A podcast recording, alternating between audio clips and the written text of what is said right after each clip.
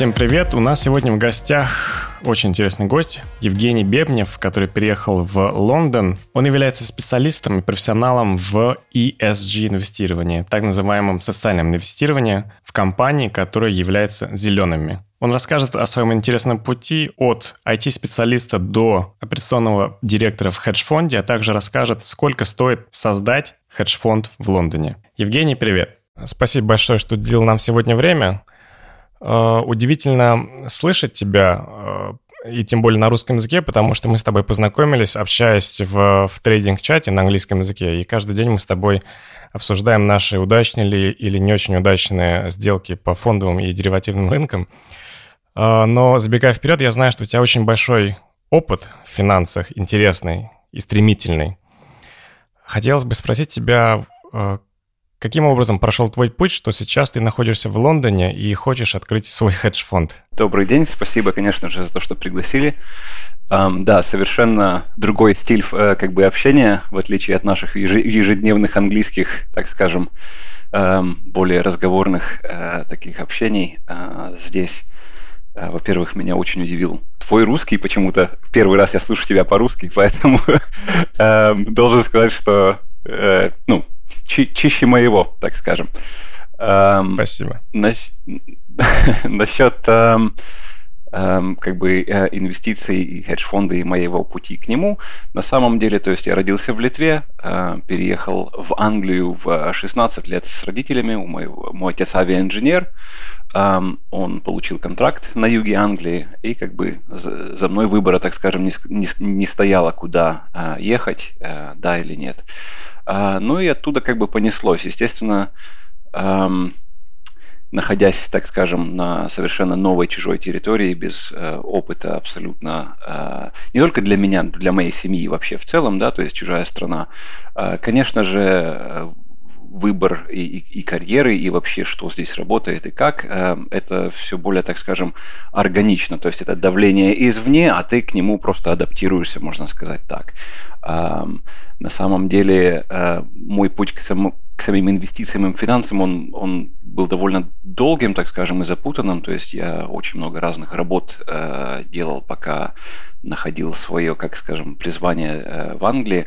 Ну, одно дело найти призна- призвание, другое дело просто найти работу, естественно, чтобы э, хотя бы отапливать дом и все такое. Поэтому я проработал их и охранником в ночном клубе, и университеты охранял, охранял и э, в, в отеле как бы на кухне тоже э, помогал, э, переводил для адвокатов там в судах э, с русского на английский. Э, на самом деле, каких только там тем э, и работы у меня не было. А, ну и туалеты тоже мыл, и, и страхов, страховку для вас, это, по-моему, каска, да, для машинную страховку продавал. Да. По телефону. А, и даже в колл-центре звонил э, ты работал. То есть, когда ты набираешь, э, берешь, тебе дают список, э, как сказать, э, телефонов, да, э, и ты должен как бы обойти секретаршу и выйти на, на правильного человека, который как бы э, делает решение. Холодные звонки. Я там продержался работа. целую неделю, а потом сказал, что знаете что, давайте просто забудем, что э, я когда-либо приходил, вы даже мне платить не, не будете за эту неделю, мне просто неинтересно. Вот э, как бы... Но, тем не менее, опыт. А, а вообще, как бы изначально, когда я приехал в Англию, то есть я в 16 лет я еще получил 3 месяца э, школы образования, то есть успел э, в 11 класс ходить, то есть сдал их экзамены, за эти 3 месяца как раз выучил английский, так как э, в Литве нам преподавали немецкий. За 3 а, месяца ты выучил английский? Да, то есть у меня английского раньше знания не было, ну, разве что по фильмам, боевикам, то есть там «Терминатор», когда там в 90-х смотрел, да, дома на, на, на кассетах. То есть какие-то, конечно, там «Астала Виста Бэби», э, терминологии у меня были и все такое. То есть э, я перебью тебя, Евгений, ты приехал со словарным запасом а, «Терминатора» в Англию? Ну, примерно так, да. Это, это было, ну, мне было, говорю, 16 лет, это был мой любимый э, Терминатор 2, хочу оговориться, да. 2. Терминатор 2 именно, uh, Judgment Day. Uh, вот это был мой любимый фильм на тот момент, и оттуда у меня был словарный запас. Так, и за три месяца ты выучил английский и успешно сдал, э, я так понимаю, квалификационный экзамен, да, в 11 класс? Да, ну, как успешно, то есть сдал. Естественно, не, не, не так, как мои, так скажем, а, одноклассники, которые здесь родились, то есть, может, там э, некоторые предметы... Тут, видишь ли, тут не все надо сдавать, тут надо минимум набрать э, именно предметов, и тогда можно что-то опустить. То есть, например, если ты сдал немецкий, английский, а, и математику, то там химию можно опустить, например, а, или там географию меня вообще как бы даже не пригласили. А, то есть э, зависит от учителя на самом деле. Ну, свой минимум я набрал, то есть чтобы потом поступить в колледж. То есть, в принципе, все, что это требовалось. Угу. А, а колледж, э, выбор был, опять же, э, то, что я говорил там, как бы карьера карьерой, а отапливать дом и все такое, это, это совершенно другие э, давления. К нам пришел в школу э, Дин э, колледжа и начал набирать, э, как бы рекламировать свой колледж. Ну, естественно, 16-летний э, я услышал такие слова, что вот бывший студент приехал навестить э, Дина колледжа на своем Феррари.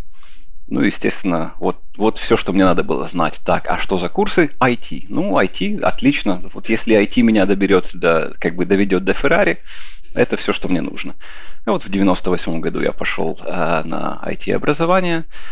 Э, и как раз в 2000 году закончил IT-образование, прям вот точь-в-точь, когда начался вот этот вот э, dot-com э, краш. Э, так что э, от, и оттуда понеслась вот эта карьера как раз э, мытье туалетов и э, охранником и все такое, потому что IT мало кому э, было нужно. Ну, через несколько лет, конечно же, э, наконец я попал туда, куда мне надо было. Это JP Morgan, это самый большой работодатель в, в том городе. Э, опять же, как IT-человек, я это самое, э, наконец-то одну ступню поставил финансовый э, мир. А, ну и уже оттуда, э, то есть переезд в Лондон, э, там брокерская контора и уже настоящее, так скажем, э, развитие в этой карьере. То есть в 2004 году, переехав в Лондон, я попал в компанию на тот, на тот момент самая большая в своем деле, это iCap PLC, самый большой интердилер в мире.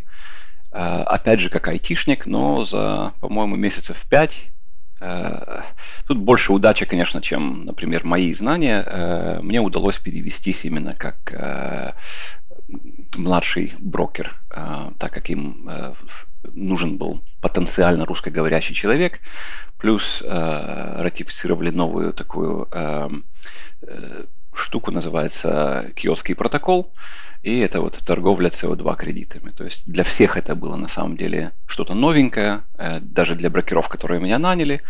А, и вот, наверное, месяцев 8 я там проработал, просто записывая их сделки, и наконец-то потом а, получил и своих клиентов.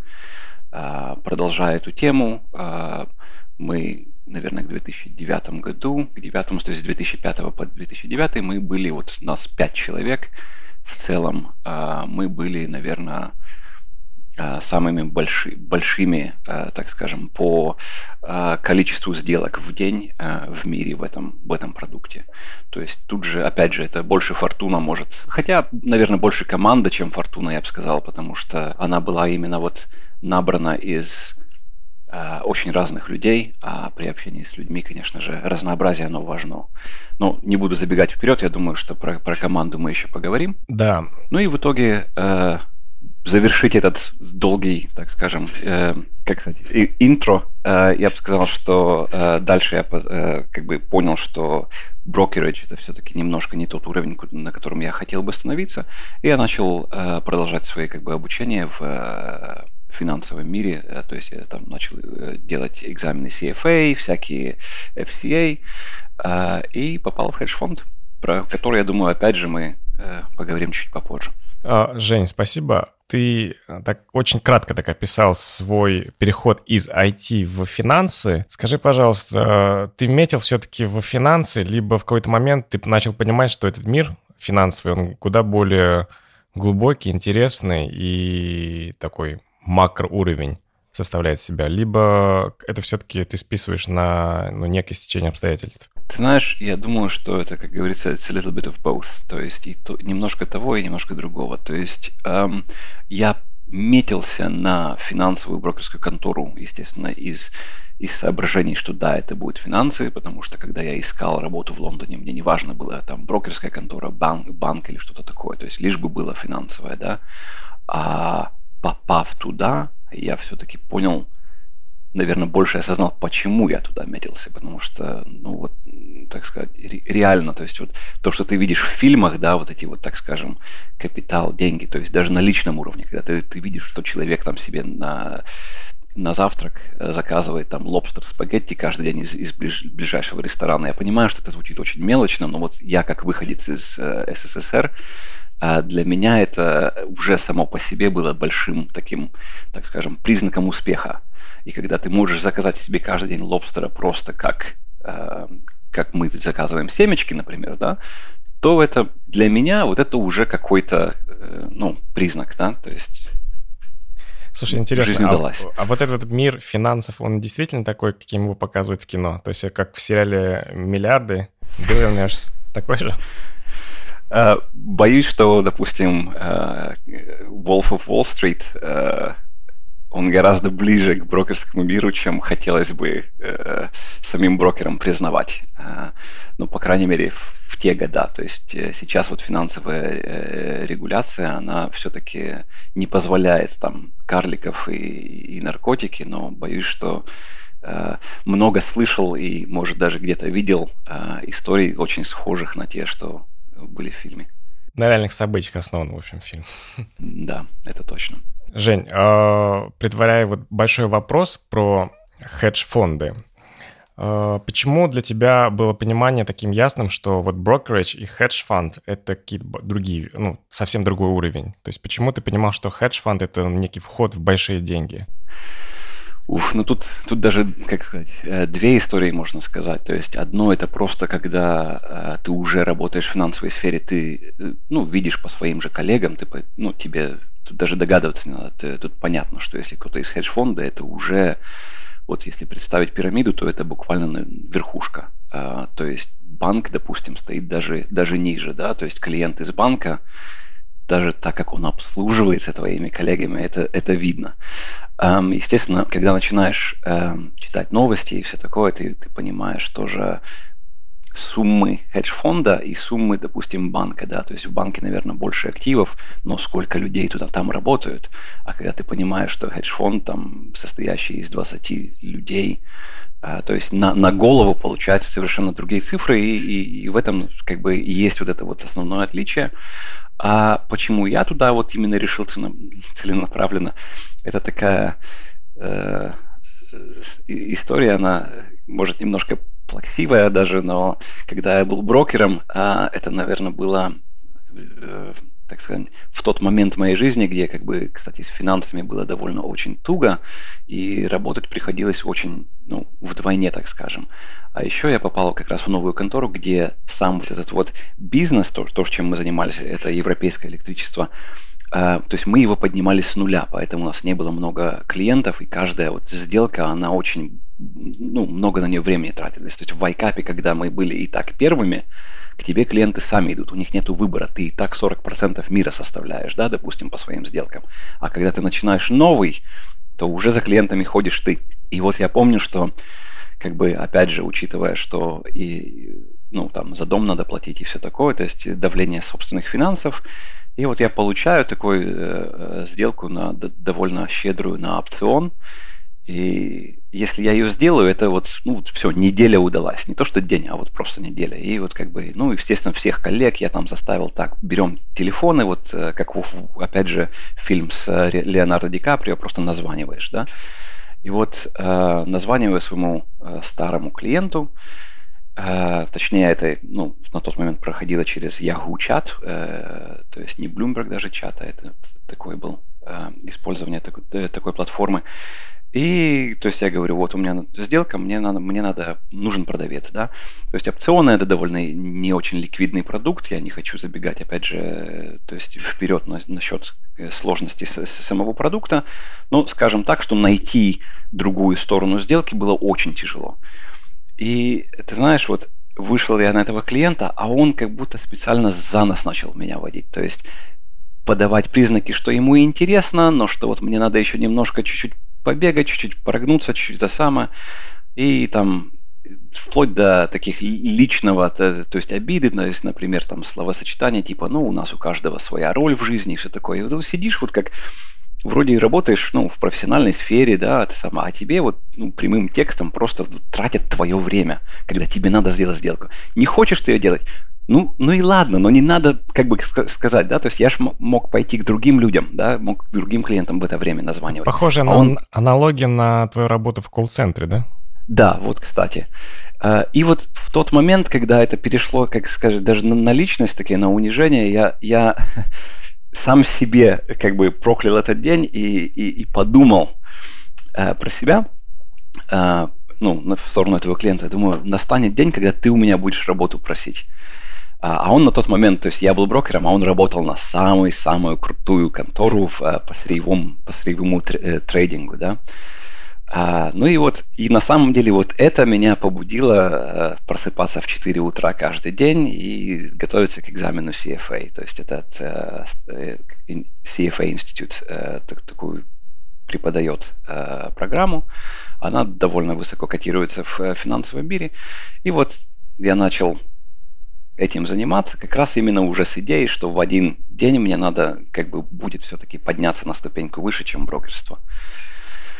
А, ну и чтобы за, завершить эту тему, так скажем, я немножко забегу вперед, что, то есть, да, я потом, конечно же, э, закончил, поступил и получил работу в хедж-фонде, и пять лет спустя, что вы думаете, мне приходит этот человек и просит работу. Эм, я на тот момент, как бы, когда я это загадывал, я, ну, это было вообще нереально, да, где я и где он, то есть э, за, за, за всю свою жизнь не ожидал, что это когда-то сбудется, но вот так вот подфартило, что мало ли, мало того, что он э, находился и географ, географически близко, и вот у него как раз жизнь так сложилась, что ему нужна была работа. Но самый большой урок из этого, что я извлек, это когда я наконец-то пришел э, с ним на первое интервью, а это было в э, Претаманже, это в э, кофейне он угу. как бы э, это самое... Я, я немножко задержался, поэтому он уже сидел за столиком. И я смотрю, что он как бы смотрит на меня, и, и только-только у него осознание того, что он меня знает. И, и мало того, он, он, ну, естественно, поднялся со стула, протянул руку и говорит, мне кажется, я тебя уже где-то видел.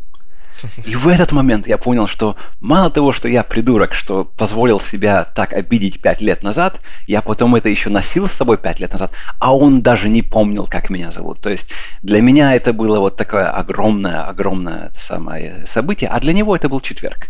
Это очень так хороший что... вывод. Очень да. хороший вывод. Носить обиду. Слушай, ты как раз начал забегать и рассказывать о хедж-фонде. А расскажи, а что за бизнес такой хедж-фонд?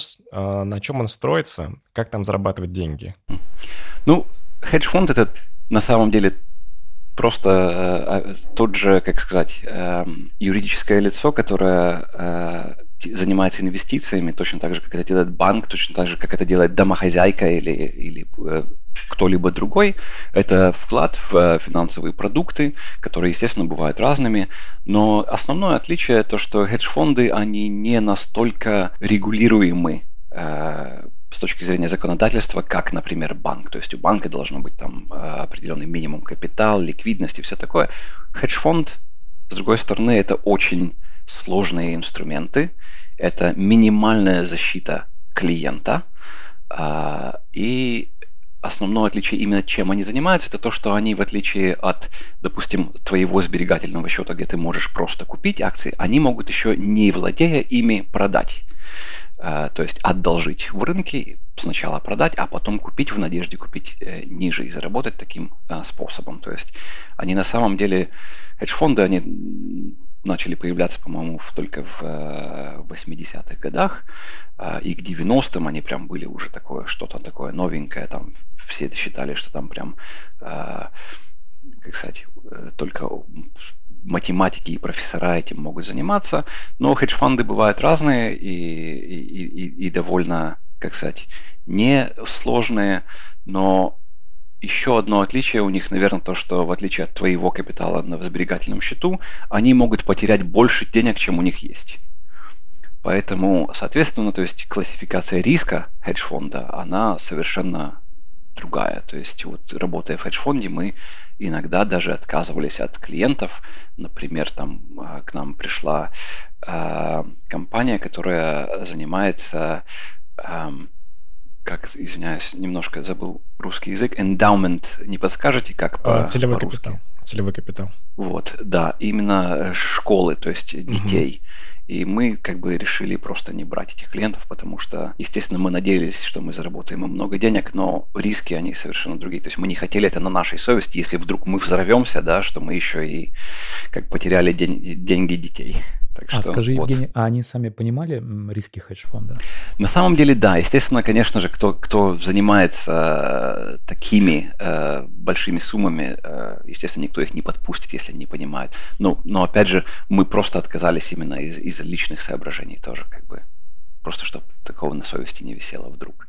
Женя, о каких, о каких суммах мы говорим? То есть э, есть, наверное, какой-то порог. То есть почему не положить под доверительное управление в банк, даже большие там суммы денег, а пойти в хедж-фонд?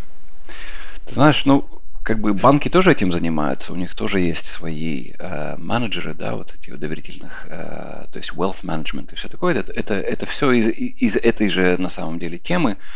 А, и чаще случается так, что как раз наши клиенты, они тоже есть и банки. А, то есть они как раз, то есть ты идешь в банк и доверяешь им 10 миллионов, а они уже их раскладывают как раз таким людям, как мы, потому что а, им а, тоже ну, нужна, так скажем, диверсификация, и очень важна э, такая вещь, как корреляция. То есть им, им нужно найти людей, которые, во-первых, приносят деньги, а во-вторых, они не коррелированы к э, общему рынку. Вот тогда вообще супер, тогда для них это э, все удалось. А поэтому суммы начинаются обычно повыше, потому что у нас мало клиентов, которые э, придут, допустим, со 100 тысячами фунтов, да, э, потому что, опять же, с точки зрения даже э, финансовой регуляции нам надо Э, потратить ну, много денег, чтобы э, знать своего клиента, да, то есть вот это поставить всю схему ради его 100 тысяч, и это, и это нам больше стоит. Э, поэтому суммы, они обычно больше именно еще из-за того, что меньшие суммы, они невыгодны никому, ни клиенту, ни нам. То есть мы тратим больше, а клиент, и, и потом как процентное соотношение, получается, мы больше э, забираем у клиента при, при доходе на комиссиях. Да. То есть есть какая-то юнит-экономика, наверное, да? Да, абсолютно. То есть mm-hmm. э, как раз вот эти 100 тысяч я назвал, они как раз у нас и был порогом. А, но это когда мы только начинали, начинали. Э, открывать, то есть у нас было э, практически никакого капитала не было. А, тогда было 100 тысяч, но как только мы набрали миллионов 100, этот порог стал 5 миллионами. 5 миллионов. Есть... А если говорить в среднем по больнице, а какой порог у хедж-фондов в Европе или в Англии конкретно? А, я бы сказал, наверное, от миллиона. От миллиона. Если идти напрямую в хедж-фонд, да. У вас был э, минимальный вход 100 тысяч фунтов, а потом у тебя стало 100 миллионов. Это как так? А, ну, э, смотри, э, на самом деле, то есть начинался хедж-фонд с seed капитала, да, то есть это как раз фонд фондов называется, допустим, у них много миллиардов, и они как раз какую-то часть распределяют по, по начинающим хедж-фонд менеджерам. А, то есть они нам дали там 30 миллионов, грубо говоря, изначально. Но за эти 30 миллионов мы первые два года должны были работать только на них и не могли ничего привлекать.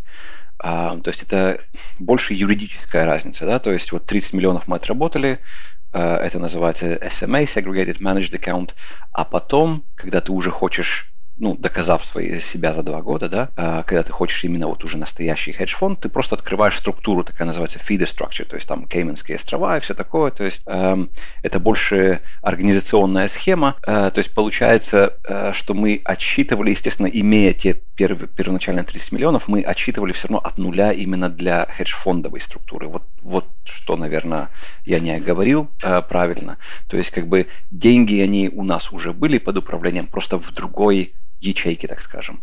А вот ячейка, которая считается как хедж-фонд, она уже вот была как раз нулевая, да, и вот для нее мы как раз работали вот 100 э, тысяч э, порог и все такое. Расскажешь о юнит экономике, то есть э, какие косты есть в хедж-фонде, вот сколько нужно привлечь минимум, чтобы было интересно работать и, говоря, там, поддерживать, чтобы дома свет горел? Ну, не вдаваясь в супер подробности, я бы сказал так, что как раз, чтобы горел свет, лично из моего опыта я бы сказал, что ну, миллионов 20, э, опять же, ну, долларов, так э, будем говорить, да, э, это неплохое начало. Естественно, все ли пользуются таким порогом? Нет. То есть, допустим, на тех же Interactive Brokers я вижу, что много э, компаний, которые там пародируют себя как э, типа хедж-фонд, Э, у них там миллион-два под э, капитала, ну, под э, управлением. То есть, видимо, все-таки зависит, насколько профессиональный фонд вам нужен. То есть вы можете найти просто человека, который сидит дома, торгует, да, а он, скорее всего, находится в какой-нибудь регуляторной юрисдикции, которая не очень сильна, то есть явно, допустим, не в Англии, да, а может быть в каком-нибудь уф, не, не хочу какую-нибудь страну обидеть, да, ну, скажем, где, где-нибудь в другом месте, да. А, в той же Америке, кстати, немножко попроще это все. А, а если вот мы говорим о серьезных деньгах, то есть там, где у вас Prime Broker, они просто, так скажем, э, трейдинговый аккаунт, там, где проверки все, а, и ты знаешь, что человек э, построил фонд так, что он не сможет взять твои инвестиции и убежать с ними в личном, в своем кармане, то, конечно же, другие цены. И вот от этого я отталкиваюсь, когда говорю там миллионов 20-30, да, а, потому что, чтобы абсолютный минимум, допустим, сделать вот э, юридическое лицо, а, пройти вот все регуляторные, допустим, approvals, а, разрешения и все дела, я думаю, что, ну вот минимум это где-то 1050 долларов стоит как сетап, и потом 1050 долларов тех же в год именно вот поддерживания этих лицензий. То есть, опять же, мы говорим, что ваш кост это 100 тысяч, да, минимум. Это я не говорю про вашу зарплату, это я не говорю про именно электричество, да, и отопление, и офис, и все такое. Я только говорю про юридическую вот эту э, часть. Угу. А, поэтому 30 миллионов, если мы говорим, вот, э, тем более, что хедж-фонд, как вы знаете, они берут management fee и performance fee, э, то есть первое это просто за то, что они держат ваши деньги, а второе это уже когда они ну, приумножили. Да? То есть если я вам сделал, скажем, на ваших 10 миллионах я вам заработал 2 миллиона, то, скажем, 400 тысяч из них, может, я могу э, забрать себе, то есть в зависимости от договоренности. А, а вот первый, то, что management fee, э, классически это называется 2 and 20, 2 и 20, то есть первое это 2%, 20 это второе, э, то есть 20% это от второго. Но сейчас эта формула практически нигде не работает, обычно ты с теми сидер инвесторами тоже ты договариваешься о совершенно другой структуре, даешь им все меньше и меньше проценты, то есть э, вместо двух ты можешь, скажем, получишь 1,6, а может вообще 0,98, э, в зависимости, насколько ну, твоя вот формула твоя, то есть то, чем ты занимаешься в хедж-фонде, насколько она привлекательна на самом деле, да. И также performance, естественно, то есть, ну, performance, она проще э, как бы договориться, потому что все-таки это шкура уже убитого медведя, да, только тогда она делится. Поэтому как бы это э, всем, в принципе, хорошо, если ты заработал два кому-то миллиона, да, то ладно, возьми свои 20%, нет проблем. Uh-huh. Но, тем не менее, вот юнит экономика, вот, пожалуйста, исходите. То есть хедж-фонд, там, где много риска, и вы знаете, вы не гарантировано, что вы принесете какие-то деньги, да, то есть вы должны ориентироваться, что вот первый год а, все, что вы получите, это вот management fee. А management fee а, тех же вот, ну, если скажем, 2%, да, то есть от 30 миллионов это 600 тысяч. То есть, эм, как сказать, ну, если мы говорим про экономику света и экономику регуляции и все такое, то есть и, и зарплаты людям, это где-то надо, где-то надо это брать. А мой вопрос был, вот 600 а, тысяч это даже ниже себестоимости дохода, полагаю. Ну, если мы говорим о 30 миллионах а, а, господи, фонда, да, и 2% за управление, 600 тысяч, если я правильно понял, то эта сумма не покроет даже себестоимость.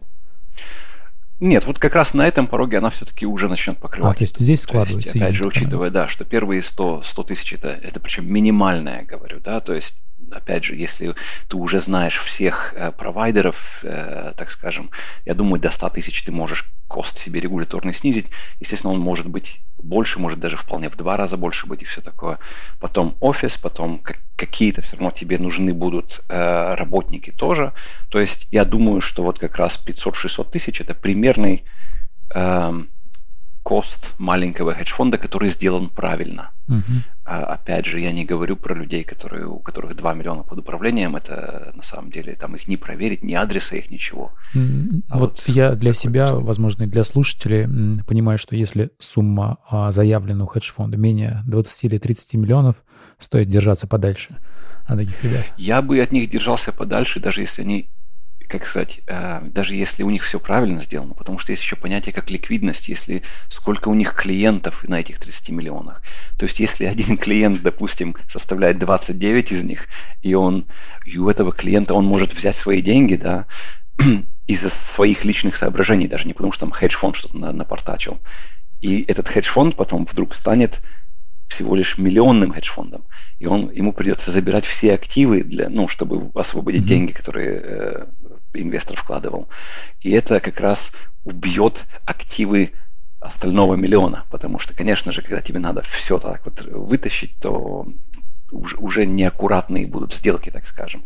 И никто не знает, что там вообще останется у них на, на портфеле, так скажем. Так что э, Информация о количестве клиентов фонда является открытой для новых участников? Количество клиентов фонда, то есть да, то есть у нас нету э, какой-то цифры, да, допустим, там лимит или что-то такое. Единственное, что, опять же, все большие клиенты, они не хотят быть больше, чем 20% твоего портфеля, то есть, ну, твоего э, управления. Mm-hmm. Опять же, из соображений, которые я уже озвучил, э, поэтому тут получается такое, как сказать, заколдованное кольцо, да, угу. что ты идешь к большому инвестору, который, по идее, мог бы тебе дать 200 лямов прям вот так, а, но так как у тебя уже нету, допустим, 600 на аккаунте, они не могут... А, то есть часто бывает, что они просто говорят, что, извините, вы слишком маленькие, мы, вы вот приходите, когда у вас будет 500. Mm.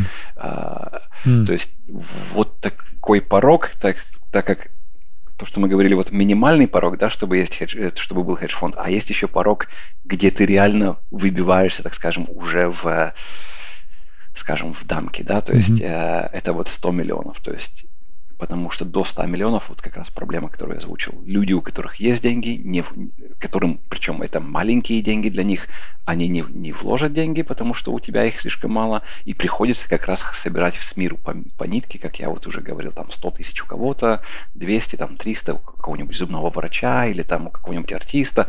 То есть вот сначала собираешь так, единственное, что они, конечно же, должны быть э, классифицированы как профессиональный клиент или э, high net worth individual, то есть человек с э, большим э, количеством активов, да. э, потому что, опять же, так, так как ты хедж-фонд, ты не можешь собирать, допустим, да, у какой-нибудь там учительницы, например, деньги, потому что ты их можешь потерять. Это нелегально. Слушай, а вот э, какой трек-рекорд должен быть, чтобы, ну, либо трек-рекорд, либо репутация, то есть э, вот ты сейчас будешь запускать, каким образом ты будешь привлекать клиентов? Ну, трек-рекорд, трек-рекорду рознь именно смотря эм, как сказать, э, что ты позиционируешь, да, то есть если твоя инвестмент формула это что-то очень связано, допустим, с S&P или другими развитыми э, как бы индексами, то весь, все, что тебе нужно в твоем трек-рекорде, это доказать, что твое, твой менеджмент, он зарабатывает больше, чем инвестиция в этот же индекс, просто пассивная, да.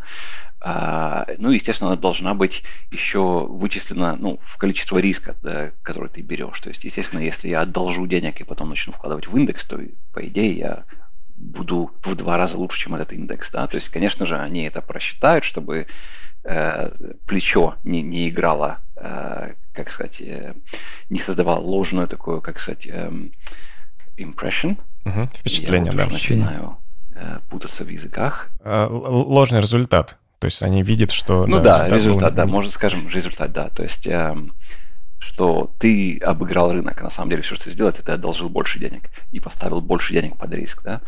А, вот. А если у тебя какая-то очень уникальная формула инвестиций, вот то, что, например, я делаю, как бы э, я не хочу особо вдаваться в подробности, но моя идея, она пока что таких подобных я не видел.